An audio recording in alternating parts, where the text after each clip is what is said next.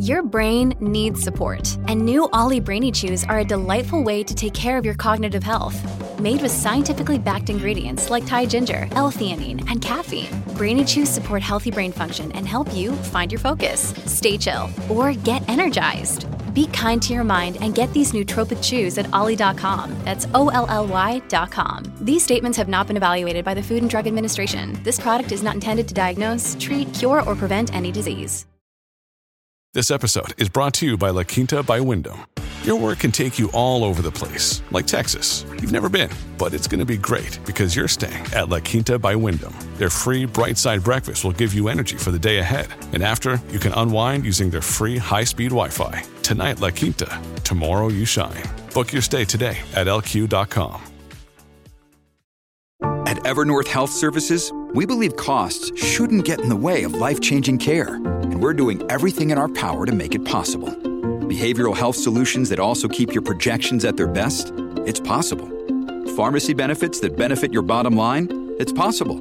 Complex specialty care that cares about your R O I? It's possible. Because we're already doing it. All while saving businesses billions. That's Wonder made possible. Learn more at evernorth dot com slash wonder. Welcome to the New Books Network. Well, hi there. This is Joe Crowder with the New Books Network. And today I get to talk to a brilliant historian from Manchester University, uh, Professor Edmund Smith. Hello, Edmund. Hi, Joe. Uh, thank you very much for having me along. It's a pleasure to talk to you today. Um, we're going to be talking to Edmund Smith uh, about his fantastic book, um, which just came out, uh, called Merchants. I jumped on the chance to talk about merchants and the community that shaped England's trade and empire, fifteen fifty to sixteen fifty. Um, let, let me ask you this first question, uh, Edmund. Who is Edmund Smith? um, that's a great question. Um, so I think, as you've said, I'm obviously the author of this new book, Merchants, um, which we'll be talking about today. Um, but beyond that, what I, I guess I am is an historian of economic cultures. So that's, I think, maybe a slightly unfamiliar combination of interests, uh, the economy and the cultural side coming together. And what it really means is that I'm motivated by the big questions, I guess. Uh, what is capitalism? How does it work? Why does globalization look the way it does? And that sort of thing. But to answer those questions, I think we We need to take an examination, not just to the systems that created these, but the behaviors and the people that were involved within them. So try to bring in that cultural element, understand how people thought and felt uh, and communicated and engaged with each other um, as a means of understanding these sort of bigger economic systemic questions that are so important. Um, and this book, but also my wider work, and I guess me in general, um, is all about trying to connect those different things, to, to connect the systems with the behaviours, um, and to understand, I hope, uh, economic development in a slightly different way um, by drawing these connections. Um, and that's what really I set out with the book to try and achieve. You know, ab- absolutely important that there's a turn in economic history, a turn towards the cultural side of it, and and how people manage to, I don't know, congeal or come together and operate in an economic system that's changing and morphing every single day. So that's that's why this book really speaks to me. And and uh, well, I, I got to ask you, why did you become interested in history in the first place? Well, I think history is something I've always been interested in, in a sort of personal sense. Uh, it wasn't by any means my favourite subject at school, if I'm completely honest. Um, I preferred maths, I preferred science. Um, but history was always there as something, you know, it's the, history is the effort, I suppose, to understand humanity. And that always fascinated me, whether it was ancient civilizations or, you know, the contemporary or near, more near contemporary history of places like Birmingham, where I grew up, uh, and seeing in things like the museums and the heritage sites around there, this sort of different world that was so different, but also shaped the one that I was currently living in and growing up in. Um, and also, I think it's such a great source of stories. It's just, it, it's interesting, it's entertaining. Um, as well as being difficult and emotional at times. And that, I think, just it drags you in. And as I said, the, the way that I approach history is maybe something that there are still attachments there to some of the maths and the science um, interests uh, of earlier days. And I find it very enjoyable to to sort of think about different ways that we can engage with the past using some of those methods. Um, and on the financial side, Merchants specifically, I had the great fortune uh, of graduating from my undergraduate degree straight into the financial crisis. Um, right. And I think that that was a motivating factor, I think, in shifting the focus of my work towards finance, the economy, understanding how these communities work. Um, and where I've come since is very much, I think, still trying to answer some of those questions. Um, and doing so in both domestic but also uh, a global sort of context. I'd still love to be able to do more work about some of the other parts of the world that were so inspiring to learn about when I was younger, reading about them for the first time. Um, and bringing one of the great things about being an academic researcher is the chance that sometimes you can go down those rabbit holes and still you know, ask new questions about weird things um, and bring them together. Yeah, I'm, I'm just so shocked by, um, uh, I, I, I guess, what you just explained. The book itself is kind of chasing down the roots to uh, our modern system. And uh, and and all the faults that are in, you know within our modern system, but I, I really got a kick out of it, and and I, and thank you for answering the question I was going to ask. That is why this book. I think you did that very very well. Thank you so much. um, there is something that that you wrote uh, in your in your book uh, early on um, that you wish to kind of trace out the commercial lives of merchants and who they were and how they operated. Um, and I'm wondering if you felt that you succeeded in, in doing that. Good question. Um, I think the, the whole book, really, the way it develops, or at least the way I think it develops, is to try and show sort of the life cycles of merchant life. Um, The first chapter talks about education and the development of particular behaviors and ways of doing business and what it meant to be a merchant in a sort of cultural and professional sense, before the later chapters work through how merchants work together day to day, how they formed corporations, how they interact with the state.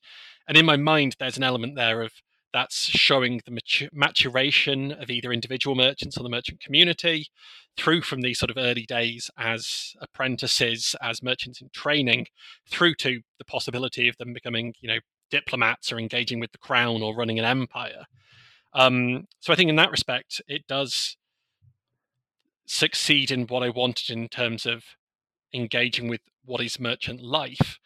I think there are elements that I could have certainly gone further in that aspect. And if I was writing this a little bit more about communities of the middling sort or of businesses in England, then there would have been more, I think, about merchants in terms of the way they live day to day at home, their relationships with their own families, rather than the push back towards understanding the impact of these, uh, the way in which merchants lived on their economic activities. And I think that's that is the focus of the book. It returns to these economic questions throughout, rather than perhaps asking slightly different questions um, about mercantile life in the early modern world.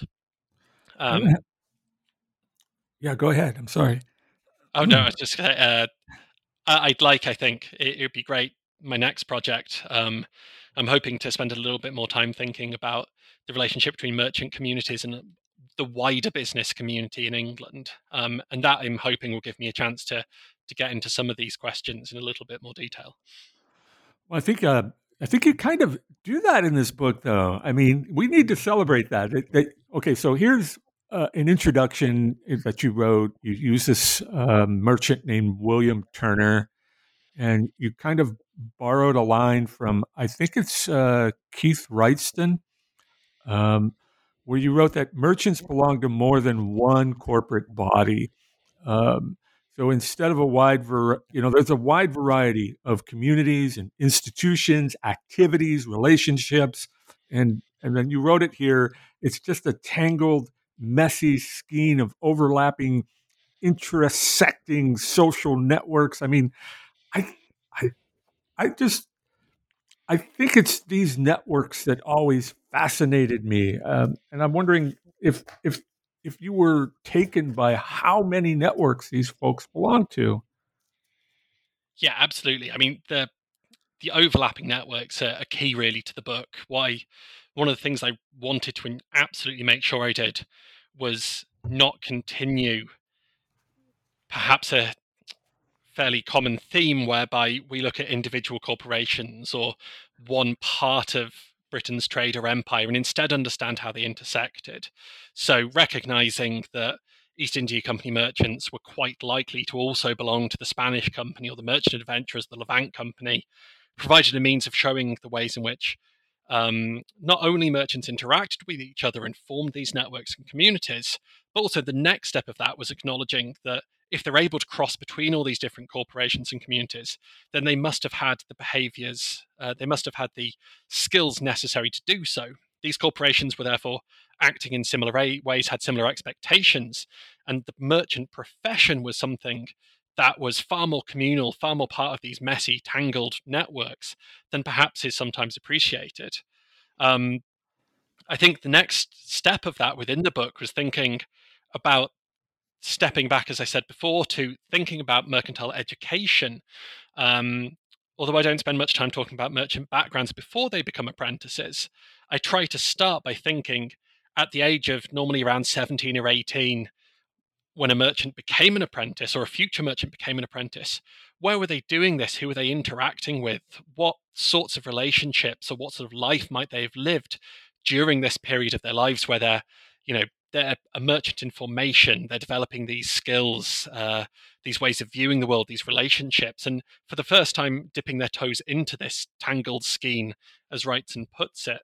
Um, and I think that's vitally important for understanding this community as a whole, um, and also important for understanding the the ways in which Britain's trade and empire and economic development took place in an environment where we can't just keep our focus on a single individual or a corporation, because clearly the sort of economic uh, either commercial revolution or financial revolution or whatever revolutionary uh, process that we want to uh, ascribe to this period or the following century, these are things that are taking place across society. And thinking about networks and thinking about connections, um, in my mind at least, is a really important and useful way of thinking about society as a whole, but without losing that important human dimension. I think with networks, we don't end up with a situation where we shift back to these monolithic blocks. We don't look for a whole faction doing the same thing, but perhaps are more able to remember that within these communities, within every corporation, within every facet of empire, there are hundreds of individuals. And to get to grips with understanding how that particular system works, we have to understand those people as individuals with their own thoughts, feelings, and behaviors. Uh, returning to a previous point. Yes, absolutely. I, you know, the thing that, that, Um, that you brought up is the training and and what they were being trained to do as, as an apprentice. Because usually, you know, we think of apprentices as, okay, he's a shoemaker apprentice or a printer apprentice. But here we're talking about the apprenticeship of a merchant, which I never really conceived of until I read your book. Um, but they're trained to become, as I think as you put it, to become citizens of an urban community. Um, and I wondered if you could speak to that. Yeah, so perhaps this isn't uh, as well uh, known in terms of when we think about corporations. I think we typically think about business corporations um, as a way of organizing particular commercial activities.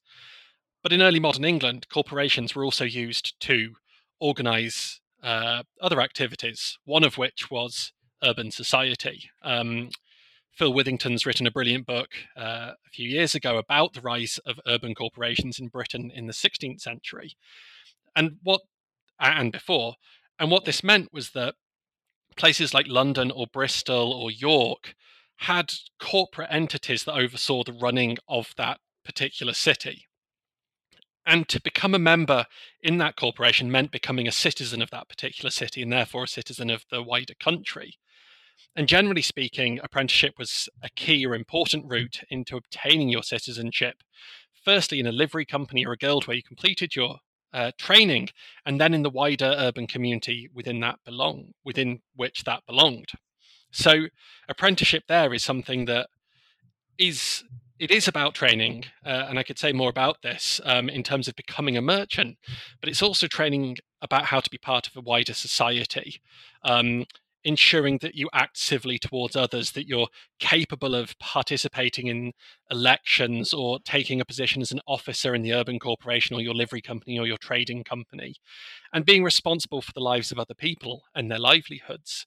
Uh, and I think that's something with apprenticeship, or even maybe education more broadly, that Um, is a little unfamiliar. There's this, uh, or perhaps it is more familiar in, in the United States context, um, from what some of my colleagues uh, have told me here at Manchester. But this notion that education, one of its important roles, is it in developing people as effective and responsible participants in society as citizens. And there's clearly a, a strong aspect uh, of that sort of thought process within the way in which apprenticeships were structured in the merchant community. And and one of the things that I found fascinating is um, we're teaching these citizens to be virtuous. They have to have gentleness and humility when they're talking with others, uh, whether it's domestically or or overseas. And I was, I, I got to thinking about this. Can can anybody actually teach someone such virtue?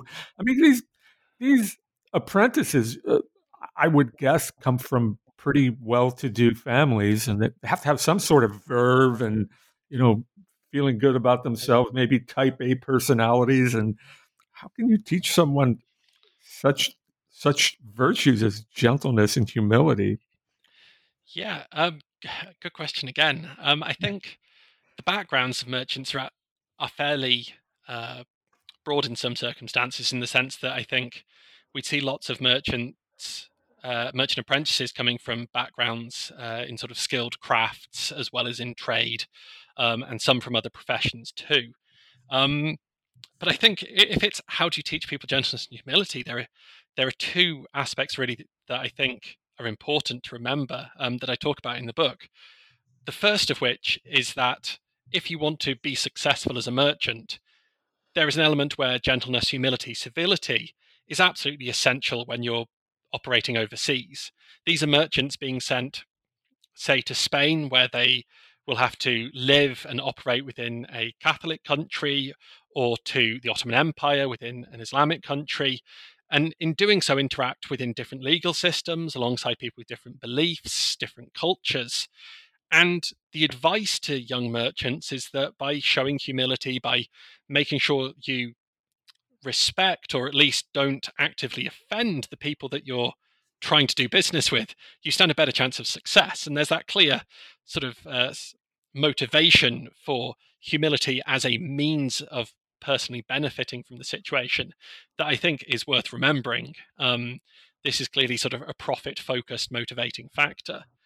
The second point, and this is the one that I spend Uh, I think quite a lot of time talking about, and it's important for understanding the role in which corporations played in society, was that an awful lot of these trading corporations or livery corporations provided disciplinary structures for ensuring that their members followed these particular rules.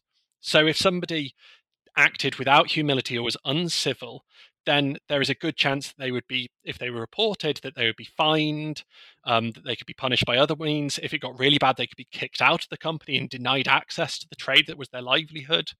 Um, and this is something we see happening repeated times, both domestically in England and also overseas, as young merchants or older merchants, or even the family members of merchants, if they stepped outside this expected sort of behavioral atmosphere, if they started acting in uncivil ways, it was likely uh, and certainly possible that they would suffer as a consequence. So I think we have there the sort of the two explanatory factors. One is that it's self-serving in many respects to act in these ways. And that's why they're promoted in the first place, of course. Merchants want to ensure that their factors overseas don't cause offense and don't destroy relationships that have taken years to build. Therefore, they ask them to act in this civil manner. Um, And secondly, there's the the dis- disciplinary element, and the two come together, I think, to to generate a set of behavioural standards that are fairly consistently applied across the mercantile community. Yeah, I I, I just don't see how the rise of merchants, uh, as pointed out in your book, uh, could have gone forward with without these regulations, without these rules, without accountability, um, and I, I just don't see it happening in any other way. Those those rules are necessary, you know. Um, and, and then one of the things I found so interesting is that when an apprentice is promoted to become a factor, let's say overseas, um, they have to put in a bond.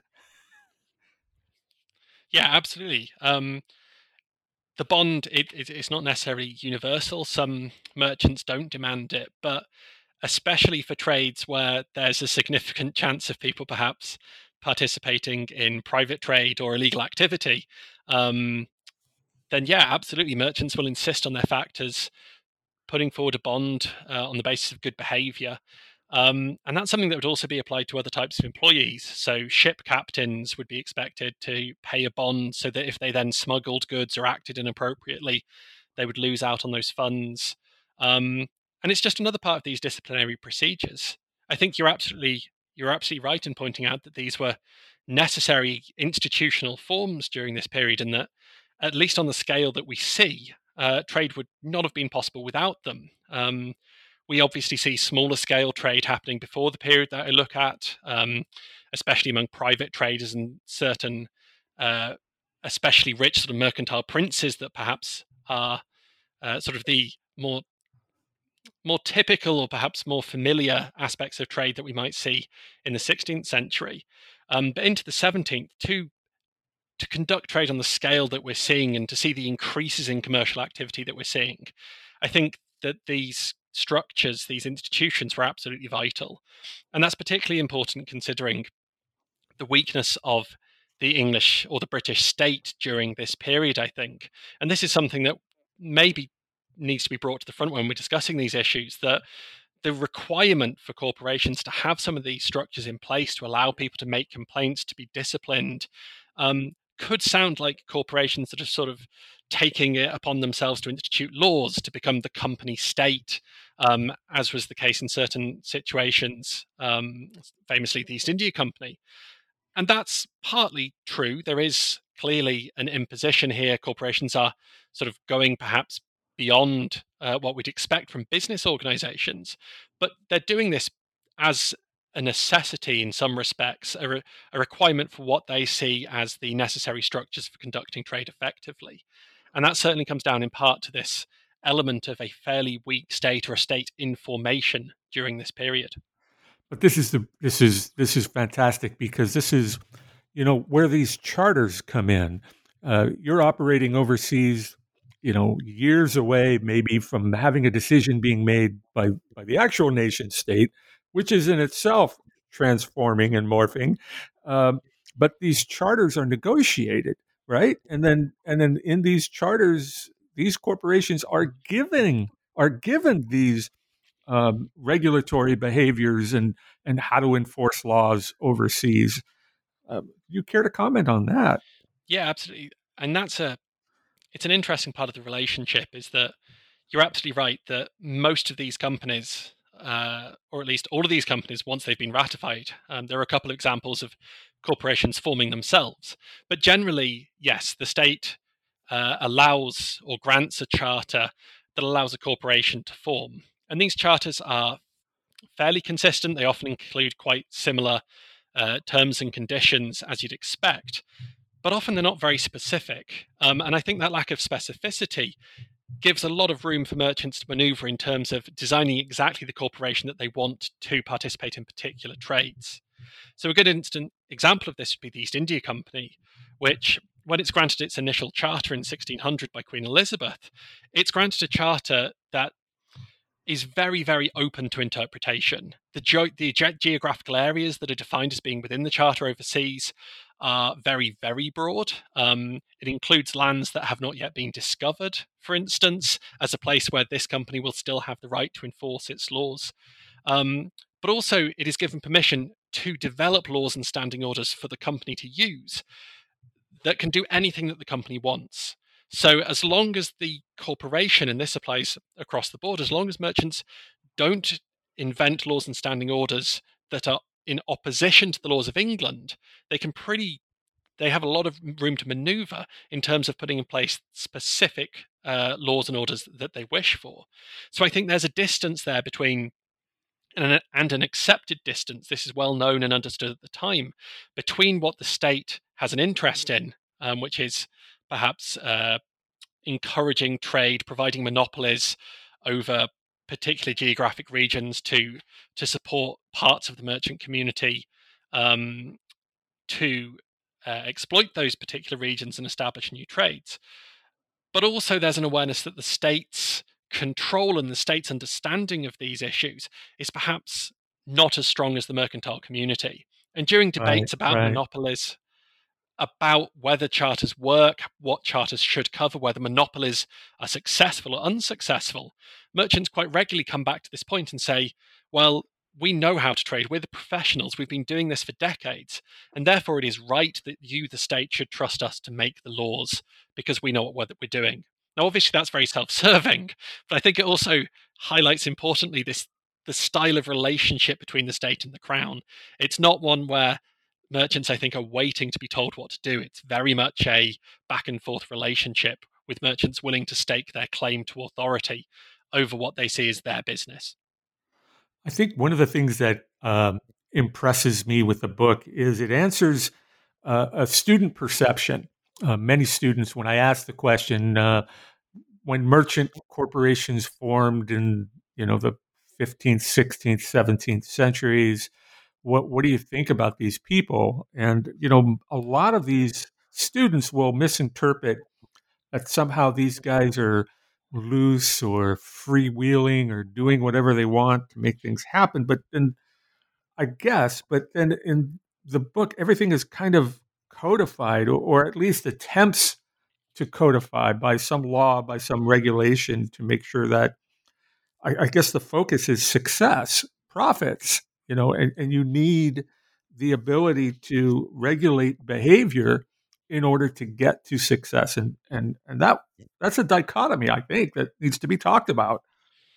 Yeah, absolutely. And I think it comes back to this. Often this question about the role of monopolies um, or the role of guilds, I suppose, especially in a European context. Right. Um, if we're thinking of Sheila Ogilvy's work, and for example, as guilds being, or corporations, as limiting the possibility for innovation um, or limiting the possibility for individuals to do strange new things.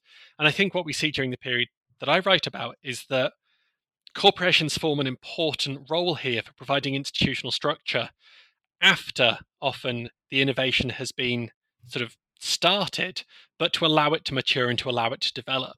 So if, again, we look at, say, um, the Levant Company as an example, uh, or the Muscovy Company or Spanish Company or Barbary Company, merchants from England have traveled to these destinations before the corporation is established. And these might be the more daring, the more Uh, the merchants more willing to take a risk, merchants with networks existing already into these regions, perhaps through other trades.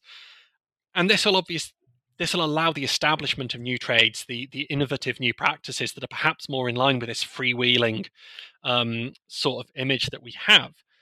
But then to succeed, the corporation comes in. And I think for the long-term success, uh, the corporation provides an important role in providing structure for long-term stability within these trades that perhaps private traders wouldn't have been able to achieve on their own.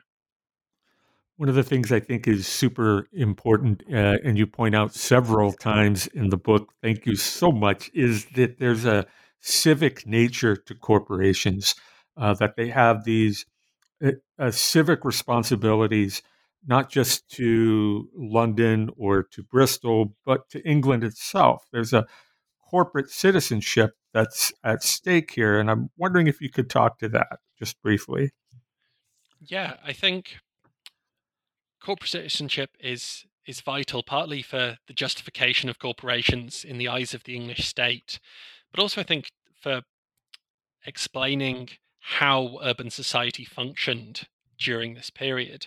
Um, a lot of the roles, not necessarily trading corporations so much, but especially livery and urban corporations, a lot of the roles they performed was to organize or manage sort of day-to-day business in the city. And there's definitely an awareness of the responsibility for that. Um, people who are trying to obtain positions of authority within these corporations are asked to act um, for the benefit of all, to understand that it's a an important role that they're taking on uh, for wider society. Um, and there's also, and this is something I, I didn't speak about as much in the book uh, as I have elsewhere, but many of these organizations also had elements of what we'd now call social responsibility built into their activities. Um, companies like the East India Company uh, quite famously built alongside their dockyard at Blackwell. Um, they also built uh, a hospital, almshouses, a church.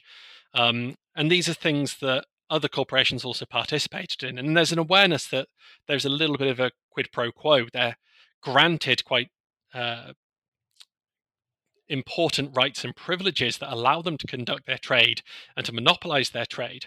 But in doing so, they have to promise to contribute to society. And in part, that might be through things like customs or the provision of ships to the crown um, in times of war. But also there's an element where it's making sure that people are employed fruitfully, or that wages are high, or that injured sailors who have been traveling uh, on the ships of these companies are cared for. And I think that's an important distinction to remember, that while merchants were clearly individuals motivated by profit, um, because, you know, they're merchants, they're businessmen, that's, you know, how they live and survive, they're also motivated by other things as well. And I think recognizing how the two of those come together is quite a fruitful way for understanding this community. Uh, I'm Joe Crowder, and uh, you're listening to the New Books Network, and we're talking with Edmund Smith about his book, Merchants, the Community That Shaped England's Trade and Empire, fifteen fifty to sixteen fifty. And I just want to follow up on that corporate citizenship. Um, it's a reciprocal thing. I mean, this, the cities need the corporations, the corporations need the cities, and, and back and forth. And that it came very clear in your book, and, and I'm wondering if you could talk to that just uh, one more time, just real briefly. Yeah, absolutely. I think it's certainly a back and forth, and it's a back and forth that reinforces some of the structures of society um, that perhaps we would see as limiting things like social mobility these days. Uh, while there is this idea of quid pro quo, um, as I mentioned in, in the back and forth, as you said, yeah, yeah, yeah. There's, there's also an element where the monopolies in themselves are quite exclusive practices. And I think, again, that's worth remembering, that while apprenticeship was a route into many of these corporations, and that was accessible to perhaps more people than we might imagine, at the end of the day, without completing this apprenticeship, or without having family connections, or without some other route into these corporations, people were excluded from participating in some of these trading activities. So when we think about the relation to society, there is also a tension there um, between these merchants and corporations providing important structures, but also the challenging issue of these corporations limiting access and potentially stymieing uh, innovation or Uh, stymieing access to some of these trades for people who might have participated in them very effectively. There's a term you use in, in, in your book that has to do with the internal structure of corporations, and it was a term that I was unfamiliar with, and I'd like for the listeners to know what that term means, and that's the generality. Yes. So the generality um, quite simply means the general membership of a corporation. So in the case of uh, the East India Company, that would include everybody who invests in the East India Company. They become a member of the company and therefore part of its generality. In something like uh, the Levant Company, it would be people who have been allowed to join as members because they hit particular criteria and pay a due to join the company and participate in its activities. Once part of the generality, in either case, whether as an investor or as a member, being part of the generality gives you the right to participate in corporate activities, and that might include just participating in trade on your own behalf, say within a regulated trading company, but also it could mean the ability to participate in elections, to vote for who should be the officers in the company, who should be the governor of the company, and to take to have some say over the day-to-day governance of how the company should be run. So the generality is something that would number potentially into the hundreds of individuals for some of the larger companies. And during general courts, when the whole company would come together, often in the house of one of the senior merchants in, in London or elsewhere, the generality would come together and be able to have a say about corporate organisation um, and the activities of the company. And I think that's a really important uh, thing to remember, that these corporations, although they had their governors and directors sort of at the top and making orders, these were responding to a generality who actually had quite a significant say over how these organizations should be run. Um, I'm wondering, though, um, if non-merchant personnel, um, for example, a lawyer that the company hires, or a linguist that, you know, is necessary to talk Arabic or or whatever, um, and even preachers are being hired. Are, do they become part of that generality? Typically, no. Uh, typically, in most corporations, the generality is limited to mere merchants. Uh, as I talk about in the book, it's this distinct professional group. Um, and organizations like the Spanish Company, Levant Company, Eastland Company, all have very strict rules saying that nobody will be permitted to be a member unless they are a mere merchant. And that's mainly to, to keep uh, to, to ensure the standards and the behavioural practices that we spoke about earlier are kept, but also to ensure continued mercantile control of these organisations. Absolutely, yeah. The um, one you you you make a good good point in the book where gentry are l- most likely excluded from becoming a merchant, and that's fascinating to me as well. Yeah, absolutely, and the opposite to what I just described would probably be something like the East India Company or some of the colonial companies like the Virginia Company, which by not having membership criteria um, for all of this period that limit mercantile participation, uh, sorry, that limit participation to only merchants, they allow in much larger groups of people who are from different backgrounds, including especially uh, members of the gentry.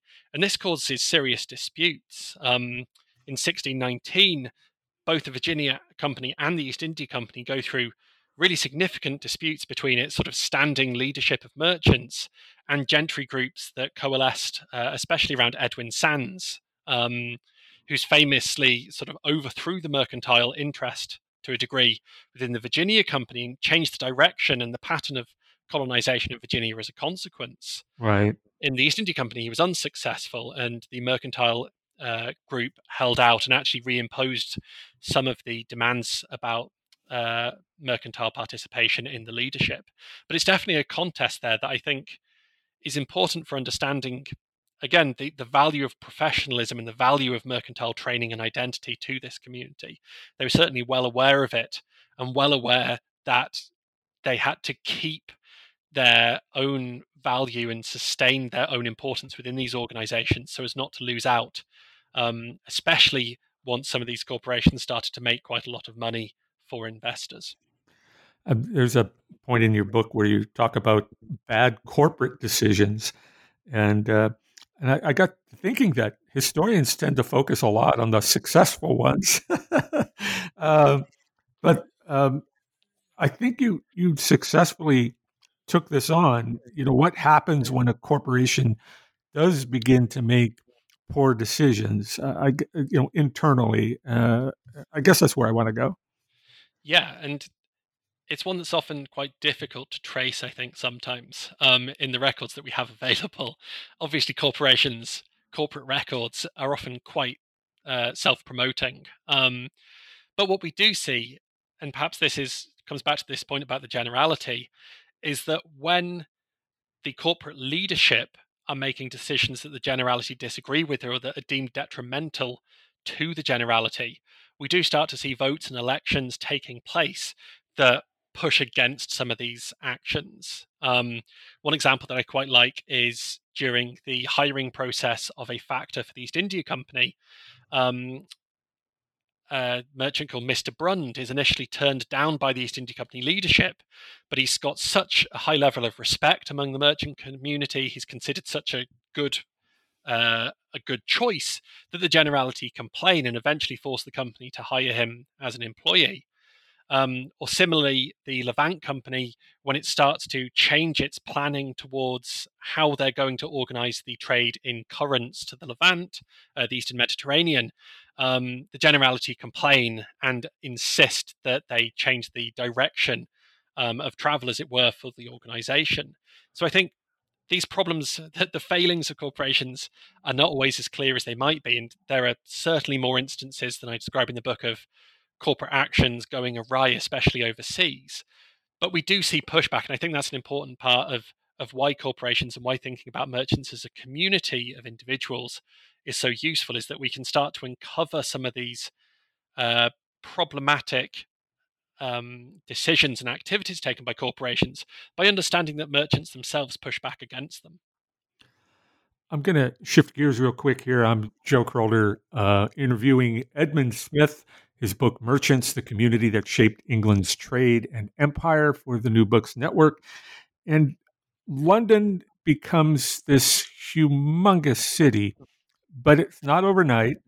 It takes a while, and there's competition in the provincial England anyway, particularly from Bristol and maybe uh, up in York.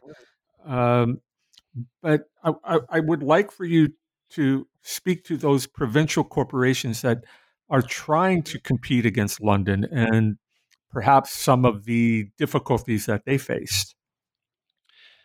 Yeah, good question, an important one as well. Um, and I think something that's sometimes overlooked in books uh, about corporations and trade is that while London, as you say, was massive in comparison to these other cities, it was by no means alone in having a significant mercantile population.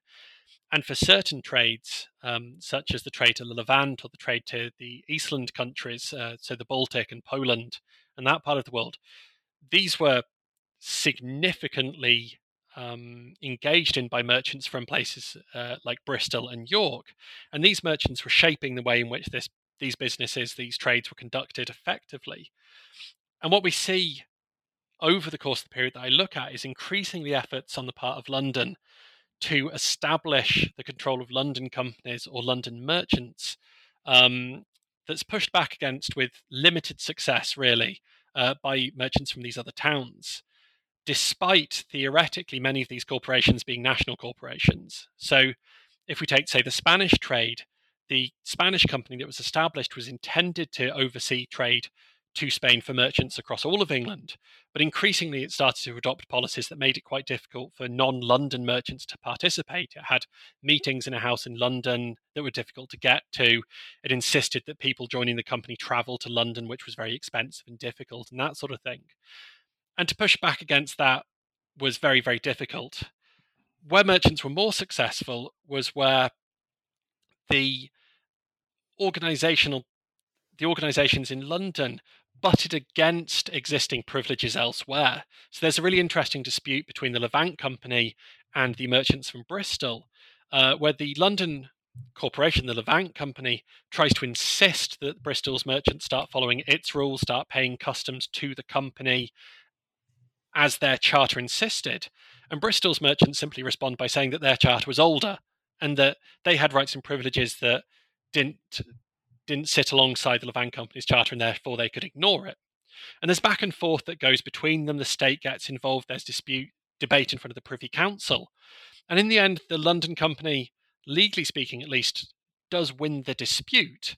But the Bristol Company have caused such chaos and confusion about how it should be operated that its merchants just continue to operate to the Levant uh, very much the same as they did before. And there I think we can see that when we talk about the control of these corporations, there is significant degrees of control in certain respects, but much like the state being in formation in this period, or the state being fairly weak in certain uh, respects in terms of how it can impose itself, we can see similar processes in many of these companies. It was difficult to keep perfect oversight of your territories, uh, the territories within your monopoly overseas. The Levant Company couldn't monitor every port in England. It couldn't monitor every ship going to the Mediterranean. And therefore, if it undertook this policy that wasn't agreed upon by its wider community, then parts of the community would act against it. And again, this maybe comes back to the point about the generality and pushback. Um, corporations represented the merchant community, and if they didn't do so, do so effectively, um, the merchant community wouldn't let them. And I, I think that's useful. I think it's very. Um, I, I think it's good for a corporation to understand that London is right next to Westminster. and, uh, it helps to have a, a state, if you can call it that, uh, in the fifteen fifties. Uh, you know, be connected. I, I, I guess location, location, location means something. I guess I don't know. I I was wondering if you could, uh, if you have your book in front of you, if you could read something for me, for for our listeners. Um, okay. Uh, it's the introduction to chapter three. And that first paragraph where we're looking at Mayor Thomas Middleton, you know, he's now the mayor of London. And I guess this is where we're going with this. Um, it's it's an imperial city. And there's this public outpouring, this demonstration to celebrate this mayor. I'm wondering if you could if you could get to that for us. Yeah. Would you like me to read from the start? Yeah, just that first yeah. just that first paragraph. Okay, um, so yeah, the chapter's called Living Together, Working Together, and it's all about, uh, as you say, this this tightly overlapping community in the city. Um, and it starts a few days after his election to the highest civic office. The new Lord Mayor of London, Thomas Middleton, emerged from the Guildhall to find a city transformed. A lavish show designed and executed by the playwright Thomas Middleton, who was no relation, had transformed the cityscape into a spectacle that honoured the new Lord Mayor, the mercantile community, and the City of London. It left no onlookers in doubt that they were at the very heart of England's commercial wealth and power. Serenaded by trumpets and song, and surrounded by merchants, citizens, and other well-wishers in their finery, Middleton's elevation to the highest civic office was a cause for celebration. As he travelled from the Guildhall to Westminster and back again, the new Lord Mayor and the city's population would revel in what it meant to be part of the country's greatest city, a trading port with links to the distant corners of the world, and whose wealth was unparalleled across the breadth of England's emerging empire. Brilliant. Brilliant. Bottom line, Lon- London is an imperial city. Absolutely. Um, and and the relationship between companies and cities, it's, it's, it's right here. Congratulations. Thank you so much for that reading. I really appreciate it. Um, I want to talk to you about Uh, merchants belonging to more than one corporation, um, and how they brought their expertise and kind of shopped it around, I guess. Yeah, so merchants, almost all merchants belong to more than one corporation, um, especially in London, because of the ways in which training was conducted often alongside the livery corporations. So people would typically Um, belong to a livery corporation where they'd completed their training, or uh, who's their who their master belonged to during the completion of their training, and then typically would join a regulated or a joint stock corporation uh, as the facilitator for how they would go about doing their, their international trade and business as fully fledged merchants. And at the start of the period in fifteen fifty, or at least once a few corporations had been developed over the course of the second half of the sixteenth century, it was quite typical for merchants only to belong to one of these trading corporations as well as their livery. Um, for example, a merchant adventurer trading to the Low Countries and to Germany was unlikely to also be a member of the Spanish Company trading to Spain. But this started to shift and change um, towards the end of the sixteenth century as more and more corporations were established, and merchants were more and more capable of participating in multiple trades simultaneously. And some corporations tried to stop this. The Spanish Company tried to stop members of the Merchant Adventurers from joining because it was seen as detrimental to the business. But increasingly, it became clear that merchants wanted to and could successfully be part of multiple corporations. So that's the sort of overview of where we're coming from in this. And what that meant was that because they were part of multiple corporations, it was quite common for especially more senior merchants, the merchants who say would become directors or governors of corporations, to have experiences that intersected across these different groups. And in doing so, they were able to bring, obviously, knowledge, information, and skills with them from one to the other. Um, if we take, say, the East India Company as an interesting example of this, in the East India Company's leadership, we see people who had backgrounds that included fairly traditional trading to, say, Germany or to Spain, but also were bringing with them uh, experience of the Muscovy Company trade, which was often uh, more difficult, more militarized, might include engagement in fishing or whaling in the North Atlantic, or merchants also participated in things like privateering activity. And we can see some of the disputes that take place in the East India Companies being really an effort for the directors of this company to bring these different experiences together and to use them to build a strategy for engaging in the East Indies. Um, and that, I think, is important for understanding how not just the East India Company, but how all these companies sort of lent against each other and developed approaches to doing business that were not necessarily mutually beneficial across the board, but could certainly uh, draw upon the experiences and act in ways that they knew would bring together different types of trades. Um, so for one obvious example, uh, the Virginia Company in the sixteen tens included many directors who were also directors of the East India Company. And very quickly, tobacco imports from Virginia were aligned so that they could arrive in Britain just before the East India Company fleet was sent to India, showing that sort of these connections uh, they were quickly aware of them and were able to capitalize on these links uh, to fruitfully bring together some of these global dimensions of England's trade, even if different parts of the world were administered by different corporations. Um, one of the things that um, that reminds me of is um, the Virginia Company started out, it had troubles. Let's just, just admit it. Um, and so this gets us to the efficacy of corporations. Um, and, and there was something I learned in this book. There was like a bill in Parliament for free trade as early as sixteen oh four. Um, I, I was just shocked by this um, because much of what this book is about is creating these regulations, creating these rules, making sure that monopolies are enforced. And yet here we have troubles in, in trade and, and the argument that, well, our corporation can do it better, or our merchant society could do it better. Uh, yeah, necessary order on the one hand, but we need deregulated access on the other. I was wondering if you could talk to that real quick. Yeah, and great question. And it comes back really to the discussion we had about the gentry earlier, that that free trade bill in Parliament, a significant proponent of it was Edwin Sands, who, as I mentioned yeah. earlier, later would go on to try and take over the two companies, uh, or at least gain a lot more authority over them. Um, I think the one of the impact one of the impacts of the Free Trade Act was forcing a lot of the trading companies to liberalize their access, but only to a degree. And this is one where the merchant identity really came to the fore. That the Levant Company, the Spanish Company, and others agreed to change their policies to allow anybody to participate in the company, so long as they were people who were mere merchants and had completed the correct training. So while previously, famously, I think the Levant Company only had twelve members at one point, the Free Trade Act pushed the liberalization towards allowing larger companies, ah, yeah. people to participate in multiple companies. And the Levant Company by sixteen ten uh, had hundreds of members rather than just a few dozen. So we see there pushback, the the acceptance that monopolies were limiting access, limiting uh, especially the input of capital and limiting the expansion of some of these trades, I think was taken on board.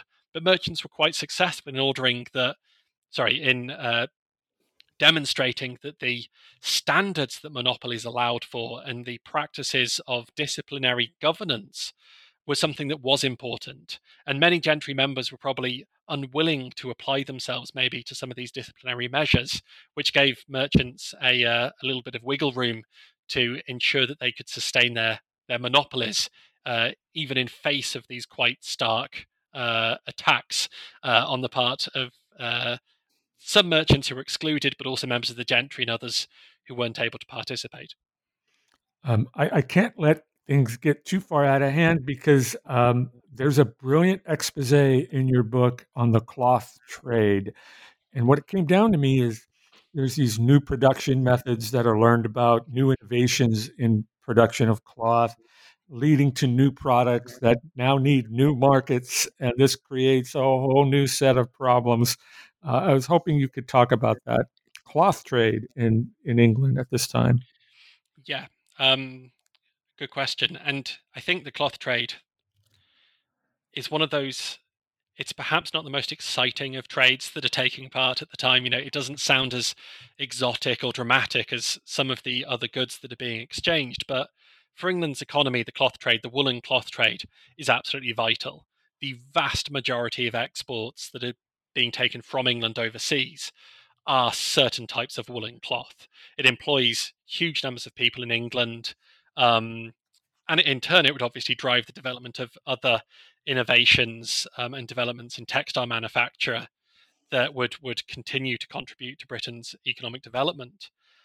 And what's really interesting about the cloth trade is it's also one where it's very chaotic in terms of the mercantile response, because as you say, different markets overseas want different types of cloth, and yet existing regulations in the sixteenth century didn't have didn't appreciate the possibility of these new markets, which made it quite difficult for merchants, say, to the East Indies, um, to take with them cloths that were actually suitable for selling to markets there. There was still an expectation they would take these thick woolen broadcloths that had been the staple of England's trade in the sixteenth century.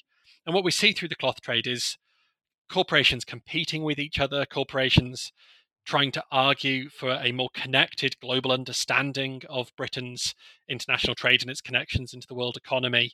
Um, and also the resistance to that by the more traditional industries. Um, but traditional industries that are very, very large scale. And there's an awareness of that, that if you start to deregulate the cloth trade and the cloth industry in Britain, you run the risk, uh, or at least it was believed at the time, you ran the risk of causing destitution and poverty among cloth workers um, in England. So to develop a means of uh, allowing for the production of certain new types of products, these trading companies had to engage very deeply with debates about domestic production and the domestic economy. And some of the writers, some of the thinkers at the time who wrote about this is- issue set um, set up, set the foundations for ongoing debates about mercantilism and free trade and economic thought that would stimulate uh, an awful lot of the history of economic thought over the following century. So I think it's it's a dynamic that's really important to examine in detail. Uh, I'm Joe Crowder. I'm talking with uh, Edmund Smith about his book, Merchants, the Community That Shaped England's Trade and Empire. And Edmund, what's next on your plate? Thanks. Um, so... Actually, it follows on very well from the my last comment, really, that this book is, as as I've said, it, I see it as foundational. This period of development and expansion um, up till around sixteen fifty, I think sets the sets the groundwork, um, institutionally speaking at least, for many of the uh, economic developments we see in the in the consequent century and a half. And my next book project, um, which is provisionally uh, titled Risky Business, is really setting out to, to look at that next stage, but to shift slightly away from purely the merchant community into the wider, what might be called entrepreneurial activity, uh, sorry, entrepreneurial community. So bringing in gentry members, uh, bringing in craftspeople, bringing in manufacturers, but trying to understand how sort of this development of entrepreneurial uh, activity butted against some of these traditional or what had become traditional forms of economic organization, and to think about uh, how Britain's economy developed from around sixteen fifty through to about eighteen hundred. And in doing so, reminding myself uh, and building in an examination of empire, thinking about how extractive colonialized, uh, colonialism in the Caribbean um, affected uh, economic development, or the exploitation of enslaved people, um, and constantly trying to bring together these histories of innovation and scientific development and entrepreneurship in England with this history of empire and international trade and exploitation, um, and trying to use those two together to develop a better understanding of what we mean by sort of capitalist development during this period. And it's so intertwined, um, and it, it's hard for us to write about that. You know, you got to unravel it piece by piece and then put it back together in a story. I think what you wrote here with uh, Merchants, the community that shaped England's trade and empire, is is just that, a great unraveling and and reinstitution of what merchants were in this period of time.